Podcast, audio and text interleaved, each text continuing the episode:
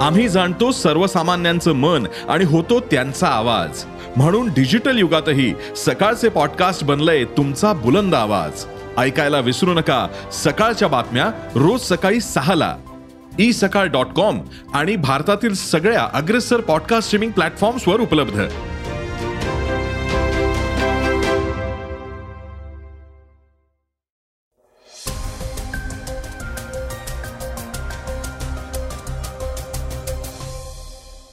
नमस्कार मी क्षितिज. आता आपण ऐकणार आहोत सकाळचं पॉडकास्ट. सिनेमागृहांमध्ये बाहेरील खाद्यपदार्थ परवानगी देणारा जम्मू काश्मीर उच्च न्यायालयाचा निर्णय सुप्रीम कोर्टानं रद्द केला आहे त्याविषयी आपण आजच्या पॉडकास्टमध्ये अधिक माहिती घेणार आहोत. विधान परिषदेच्या अध्यक्ष पदवीधर मतदारसंघाची निवडणूक जाहीर झाली आहे. त्यासंबंधीचे वृत्त जाणून घेणार आहोत. आज चर्चेतील बातमीमध्ये अजित पवार यांच्या छत्रपती संभाजीराजे यांच्याविषयी केलेल्या वक्तव्यावरून जो वाद सुरू आहे त्यावर राष्ट्रवादी काँग्रेसचे अध्यक्ष शरद पवार यांनी प्रतिक्रिया दिली आहे. ते काय म्हणालेत हे ऐकणार आहोत.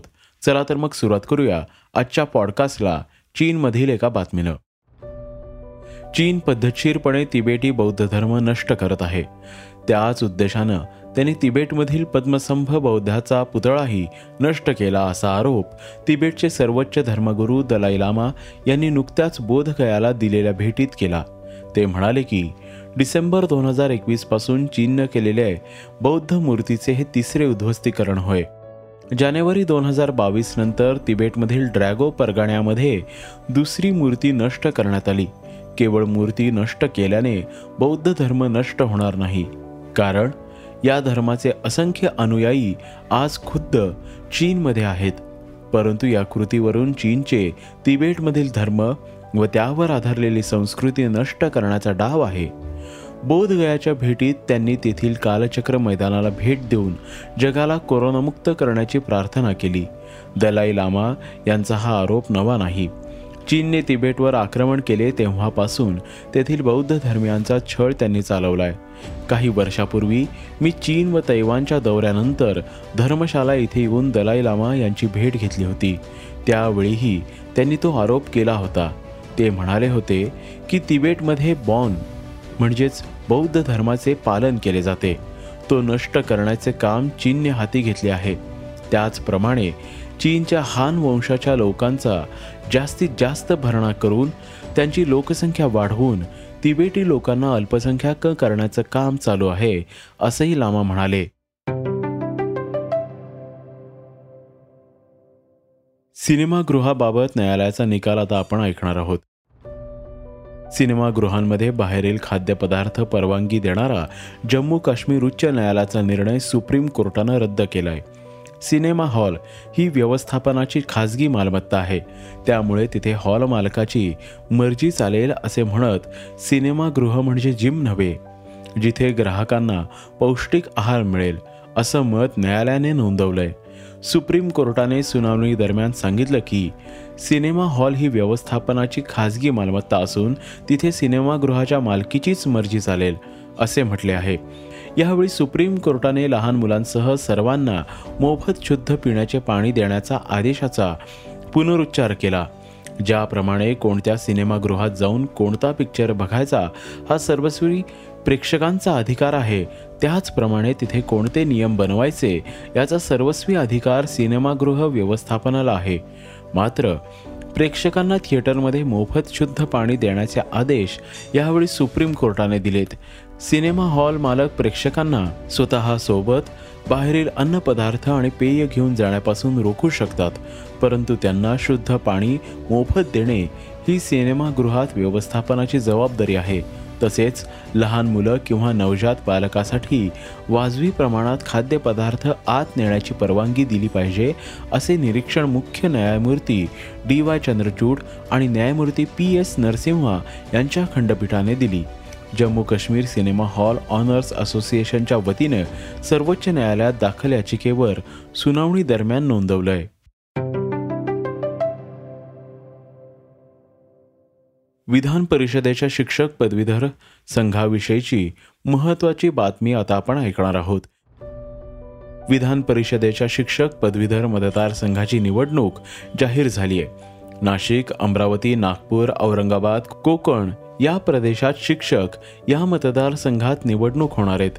केंद्रीय निवडणूक आयोगाने या कार्यक्रमात जाहीर केले नुकत्याच नागपूर हिवाळी अधिवेशनात राजकीय धुराळा पाहायला मिळाला.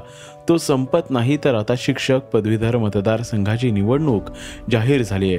त्यामुळे राजकीय पक्ष ताकदीने मैदानात उतरतील. ही निवडणूक नेमकी कशी असते? या निवडणुकीत मतदान कोण करतं? निवडणूक प्रक्रिया कशी असते? हे आपण समजून घेऊयात. लोकसभा विधानसभा मतदारसंघाच्या होणाऱ्या निवडणुका आपल्याला माहिती असतात. त्या चर्चेत देखील असतात. मात्र विधान परिषद सदस्यांच्या एकूण सदस्यांपैकी सात सदस्य शिक्षक तर सात सदस्य पदवीधर मतदारसंघातून निवडणूक जातात. दरम्यान दोन पदवीधर आणि तीन शिक्षक मतदारसंघातील रिक्त होणाऱ्या एकूण पाच जागांसाठी निवडणूक आयोगानं निवडणूक कार्यक्रम जाहीर केलेला आहे. या कार्यक्रमानुसार तीस जानेवारीला मतदान होणार आहे. दोन फेब्रुवारीला मतमोजणी होईल तर चार फेब्रुवारीला मतदानाची सर्व प्रक्रिया पूर्ण होणार आहे. पदवीधर आणि शिक्षक मतदारसंघाची निवडणूक आणि राष्ट्रपती पदासाठीची निवडणूक अशी प्रक्रियेत काहीसे साम्य आहे. या निवडणुकीत इलेक्ट्रॉनिक व्होटिंग मशीनद्वारे मतदान केले जात नाही तर बॅलेट पेपरद्वारे मतदान केले जाते. पसंती क्रमानुसार उमेदवारी निवडली जाते. पदवीधर मतदारसंघातील उमेदवाराला नोंदणी आवश्यक असते. मतदारसंघात हजारहून मतदान करावे लागतात. यासाठी काही निष्कर्ष ठरवलेले असतात. मतदार भारतीय नागरिक तसेच मतदारसंघाच्या रहिवाशी असावा. निवडणूक जाहीर होण्याच्या तीन वर्षाआधी मतदाराने आपल्या पदवी अभ्यासक्रम पूर्ण केलेला असावा. यासोबतच विहित अर्ज अठरा तारखेला भरलेला असावा. हे मतदार मतदान करण्यास पात्र असतात.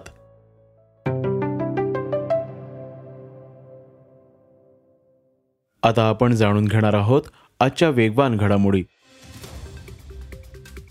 दिल्लीतील कांजवाला प्रकरणातील पीडितेचा पोस्टमॉर्टम रिपोर्ट समोर आलाय. पोस्टमॉर्टम रिपोर्टमध्ये पीडितेचे लैंगिक शोषण झाले नसल्याचं स्पष्ट झालंय. मुलीच्या अंगावर अनेक जखमा आढळून आल्यात. मात्र शरीराच्या अंतर्गत भागात कोणत्याही प्रकारची जखम आढळून आलेली नाही. त्यामुळे तिच्यावर बलात्कार किंवा लैंगिक अत्याचार झाल्याचं म्हणता येणार नाही अशी माहिती पोलिसांनी दिली आहे. कांजवाले इथे घडलेल्या या घटनेत एक वीस वर्ष तरुणीच्या स्कूटीला कारने धडक दिली होती. त्यानंतर या कारने मुलीला सुलतानपुरी ते कांजवाला सुमारे बारा किलोमीटरपर्यंतचा कारसोबत फरफटत नेले होते. विवाह किंवा धर्मांतरावर घटनेनुसार कोणत्याही बंधन नाही. सर्वोच्च धर्मांतरे बेकायदेशीर म्हणता येणार नाहीत असे सर्वोच्च न्यायालयाने म्हटलंय. न्यायमूर्ती एम आर शहा आणि न्यायमूर्ती सी टी नवीकुमार यांच्या खंडपीठाने हे निरीक्षण नोंदवलंय. मध्य प्रदेश उच्च न्यायालयाच्या निकालाचा अहवाल याचिकेवरील ही सुनावणी सात फेब्रुवारीला होणार आहे. धर्मांतरासंदर्भातील नवीन कायद्याच्या बाबतीत उच्च न्यायालयाचा निर्णय तुर्तास स्थगित देण्यास सर्वोच्च न्यायालयाने नकार दिलाय. बिग बॉस फेम आणि टी व्ही मनोरंजन विश्वातील प्रसिद्ध सेलिब्रिटी उर्फी ही तिच्या अतरंगी फॅशनमुळे चर्चेत असते. गेल्या काही दिवसांपासून उर्फीची फॅशन पाहिल्यानंतर भाजपच्या चित्रा वाघ प्रचंड संतापल्यात. पोलिसांनी उर्फीवर कारवाई करावी अशी मागणी पोलिसांकडे केली आहे इतकंच नाही तर ती दिसल्यावर तिच्या कानशिलात वाजवणार असल्याचंही त्यांनी सांगितलंय. आता पुन्हा उर्फीनं ट्विट करत चित्रा वाघ यांना डिवचलंय. उर्फीनं तिच्या अकाउंटला पोस्ट करत लिहिलंय की भाजप पक्षात प्रवेश घेण्यापूर्वी चित्राजी तुम्हाला संजय राठोड आठवतात का? भाजपात प्रवेश केल्यानंतर तर तुम्ही खूप जवळची मैत्री झाली होती. तुम्ही तर त्याच्या सर्व चुका विसरून गेलात. त्यासाठी एन सी पीमध्ये असताना गोंधळ घातला होता. उर्फीचे ते ट्विट सोशल मीडियावर मोठ्या प्रमाणात व्हायरल झाले आता नव्या वर्षात सौरभ गांगुली एका वेगळ्या रूपात क्रिकेटच्या मैदानावर परतणार आहे. दादाला दिल्ली कॅपिटलचा जुना जॉब मिळणार आहे. आता तो दिल्ली कॅप्टन्सच्या क्रिकेट संचालक म्हणून आय पी एल दोन हजार तेवीसमध्ये दिसणार आहे. दिल्ली कॅप्टन सौरभ गांगुलीला क्रिकेट संचालकपदी नियुक्त देण्यात येणार आहे. यापूर्वी सौरभ गांगुलीने बी सी सी आयचे अध्यक्षपद भूषवलं होतं. मात्र त्याला दुसरी टर्म नाकारण्यात आली होती. यावेळी बरेच वादही निर्माण झाले होते. याच दरम्यान सौरभ गांगुलीला आय पी एलच्या चेअरमन पदाची देखील ऑफर दिली होती. आता आपण ऐकणार आहोत आजची चर्चेतील बातमी. छत्रपती संभाजी महाराजांबद्दल विरोधी पक्षनेते अजित पवार यांनी केलेल्या वक्तव्यावरून राजकीय वाद पेटलाय. भारतीय जनता पक्षाच्या नेत्यांनी अजित पवार यांच्यावर सडकून टीका करत ठिकठिकाणी आंदोलनं सुरू केली. त्यावर राष्ट्रवादी काँग्रेसचे प्रमुख शरद पवार यांनी आपली भूमिका स्पष्ट केली आहेत. पवार म्हणाले की त्याच्यामध्ये त्यांचं स्टेटमेंट संभाजी महाराजांच्या संबंधीचं ते लिखाण आहे माझ्यासमोर दोन प्रकारचे लिखाण आहे एक राष्ट्रीय स्वयंसेवक संघाचे प्रमुख एकेकाचे त्यांनी काही लिहिले सावरकरांनी काही लिहिले ते दोघांनी लिहिलेलं संभाजीच्या बद्दल महाराजांच्या बद्दल जे काही लिखाण आहे ते कुणाला कसं न बनणार नाही.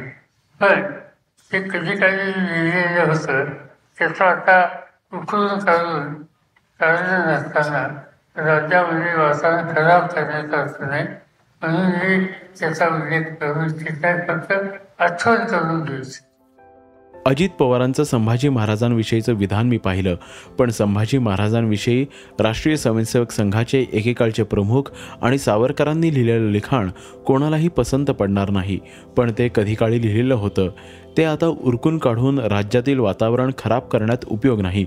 मात्र संभाजी राजांना धर्मवीर म्हणण्यातही काही वावगं नाही असे पवार हे म्हणाले. ज्या नागरिकांनी व्यक्तींनी घटनांना संभाजीराजांविषयी बोलताना स्वराज रक्षक म्हणून त्यांच्या कामगिरीची आठवण करणं चुकीचं नाही तर काही घटनांना संभाजीराजे धर्मवीर म्हणून पाहत असेल तर त्याविषयी तक्रार करण्याचं कारण नाही अशी प्रतिक्रिया पवार यांनी दिली आहे हे होतं सकाळचं पॉडकास्ट आजचं सकाळचं पॉडकास्ट तुम्हाला कसं वाटलं हे आम्हाला सांगायला विसरू नका. तुमच्या प्रतिक्रिया सूचना आमच्यापर्यंत जरूर पोचवा. आणि सगळ्यात महत्त्वाचं म्हणजे सकाळचं पॉडकास्ट तुमच्या मित्रांना कुटुंबियांना नक्की शेअर करा. उद्या पुन्हा भेटूयात. धन्यवाद. रिसर्च आणि स्क्रिप्ट युगंधर ताजणे. वाचा बघा आणि आता ऐका आणखी बातम्या. ई सकाळ डॉट कॉम वर. तुम्ही हा पॉडकास्ट ई सकाळच्या वेबसाईट आणि ऍप वर सुद्धा ऐकू शकता. विसरू नका या पॉडकास्टला आपल्या आवडीच्या पॉडकास्ट ऍप वर सबस्क्राईब किंवा फॉलो करायला.